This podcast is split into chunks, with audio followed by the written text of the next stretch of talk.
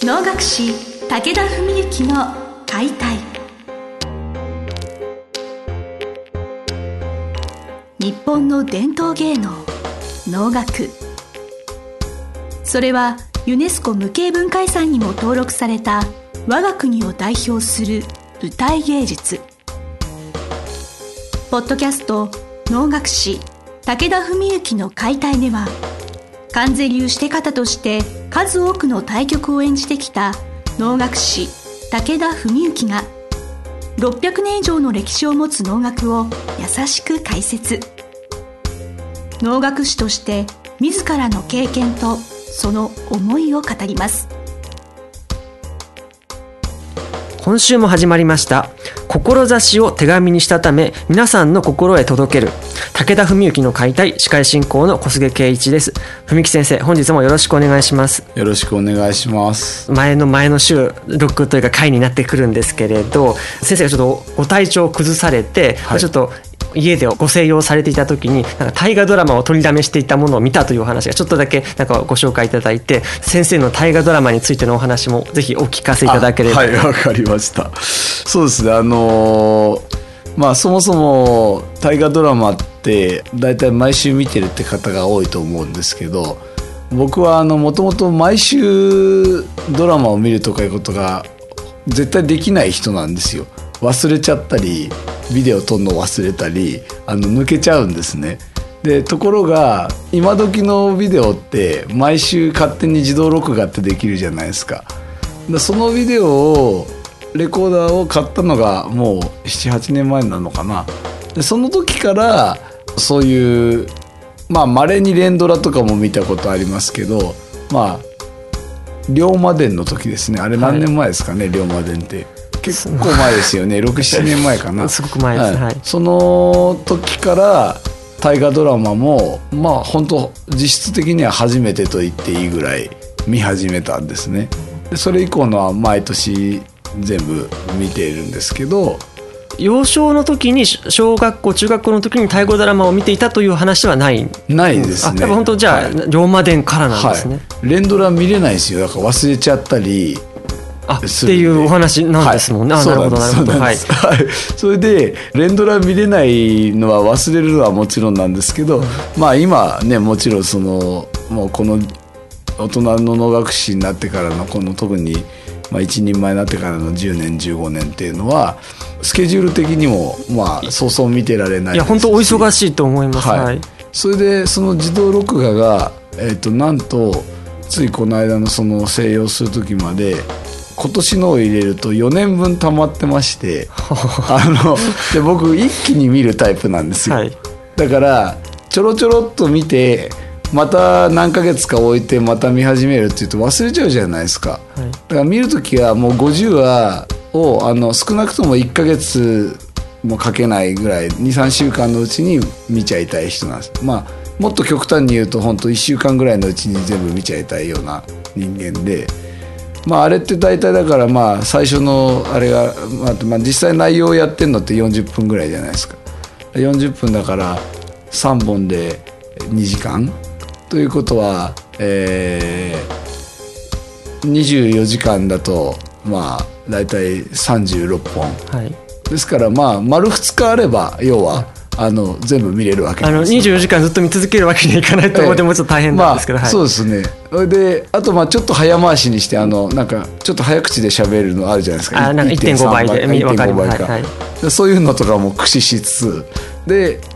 その時の気分によってどの時代のがいいかなとかを思って今回は寝込んでちょっと復活し始めてでもまだ要するに仕事はできないっていう時にどうしようかなと思って軍師官兵衛っていうはい、岡田准一、はい、はい、それから真田丸と、はい、それから今のはまだ終わってないので見見る気がないんです来年以降に見るんです、はい、あの今年もすごく面白いので楽しみにしていて。はい あとだからその間のはななんかありましたかね、えっと、真田丸の前が軍師官兵衛ですかね。なんかもう一個なんかあったかもしれないですけどそれは多分見てたんですよね、はいはい、だから残ってたのは多分その2択で軍師官兵衛か真田丸だったんですよ。であのちょっとお体をあの崩されて、はい。あの今見見終わったところなんですかね、はい見終わりました。あで、はい。あもうすごくホットな気持ちでなんか、はどうでしたみたいな、はい、結局真田丸を選んで、はい。まあ、評判が良かったっていうのも聞いてたんで、はい。で大概ですねそもそも的に私のことをあまりご存じない方は結構意外だと思うんですけど歴史とかって僕本当に無知で、はい学校でお勉強を全然しない学生だったんで大体まあもう恥ずかしげもなく言えば龍馬伝のあれも坂本龍馬が何した人かっていうのを龍馬伝のちょっと前まで知らなかったぐらいの人間なんですね僕は。だから真田幸村っていうのも誰の家臣で何した人かも知らなかったしそういうレベルなんですよ。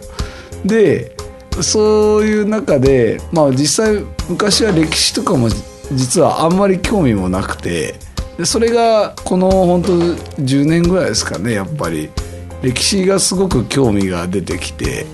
でまあまあ大河はもちろんその完全なる史実通りとはいかないと思うんですけど、まあ、それっておのおとちょっと通ずるところがあって、はい。おのも全部史実通りにっていう曲はほとんどないんですよね。史実をもとになんかちょっとアレンジされてたりとか、まあ脚本がはい。でそこで共通しているのは僕の楽しみ方というのは別にそれが事実であるかどうかの問題ではなくてそこから伝わってくるメッセージというかそういうところに感動するというかね、まあ、心を動かされてそれをまた休養を明けてからの 何かこう活力にも変えていくみたいな。だからこの間の時はすごくね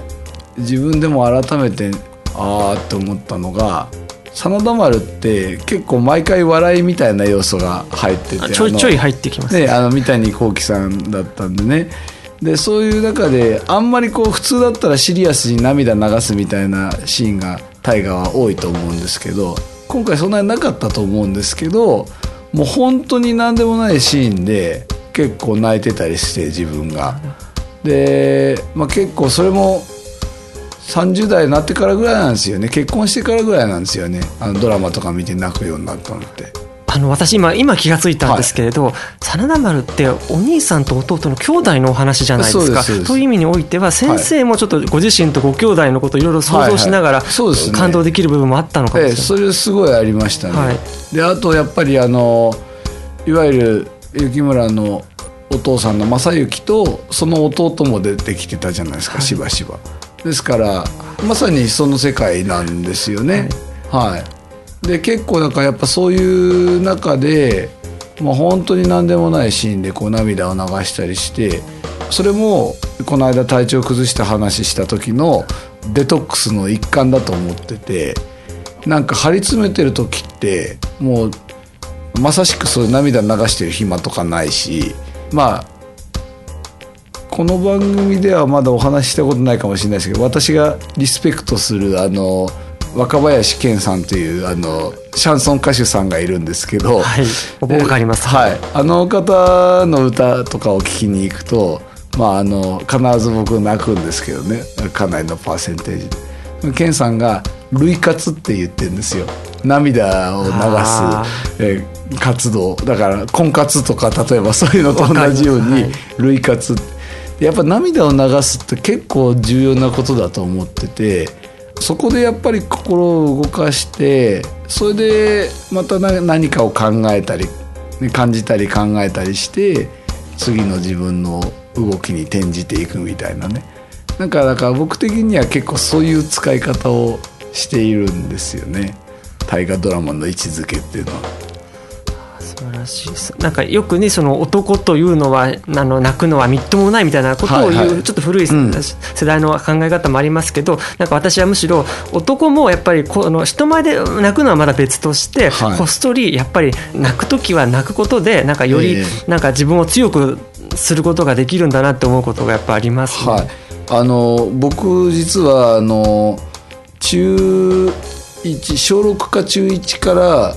高2ぐらいまで一回も泣かなかった時期があるんですよ。はい。で小学生の時結構泣き虫だったんですけどあのもう泣くのはやめようって思ってはい。変な話ですけどだから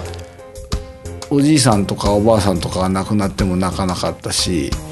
なんかもう泣くのを全部我慢するみたいな心に蓋をするっていう時期があってまあこれなんか別の回でその話できそうですけど 兄弟兄貴とかからアイスマンって言われてたんですよ。はい。あの氷の心を持つそのまんまです男はい。それでところが二十歳ぐらいの時に再会した幼少期にお世話になった人がいてその方に二十歳ぐらいの時再会した時にこれだけは言わせてって言われて別に僕のその何を知ってたわけじゃないんですよ。アイスマンだってことも知知ってたわけじゃないんですけど人前で涙を流せる大人になってくださいって言われたんですよ。で僕その時意味わかんなくてあんまり。でも確かにあんまり泣いてなかったんでその時も。で何年かしてきてそれがすごく分かってきて結局だからまあ自分のねこう心に蓋をするっていうことじゃないですかある意味。泣くのを我慢する。人前で泣くのを我慢するっていうのは。だから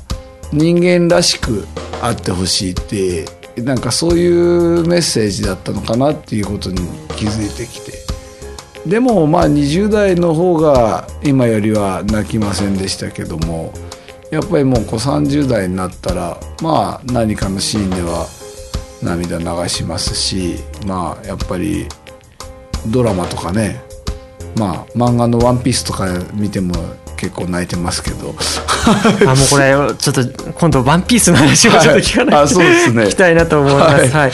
先生がねその歴史がお好きになったお話とまあその大河ドラマ。だから結局大河ドラマが歴史だから感動するというよりかはメッセージがあるから感動する。そのそうですね。やっぱその若林健さんのお名前もありましてあのちょっとはいあのそのやっぱメッセージっていうのがおのおの舞台にもつながるところかもしれないしあのやっぱ人の心を揺さぶる。それはやっぱあの文幸さんのこの番組のそのコンセプトであるところのお手紙にするっていうところこの番組もそうですし、なんかやっぱメッセージは大事だなって、まあ、その取り留めもない月並みな感想になってしまうんですけれど。でもそうですね、そんな感じですね。はい。はい。っていうなんか皆さんもなんかその泣けるようなものをたくさんご覧いただければ良いのかなと私も感じました。そうですねはい。ということで、えー、と本日はこの辺でまた次回も楽しみにしております。本日先生本日はどうもありがとうございました。ありがとうございました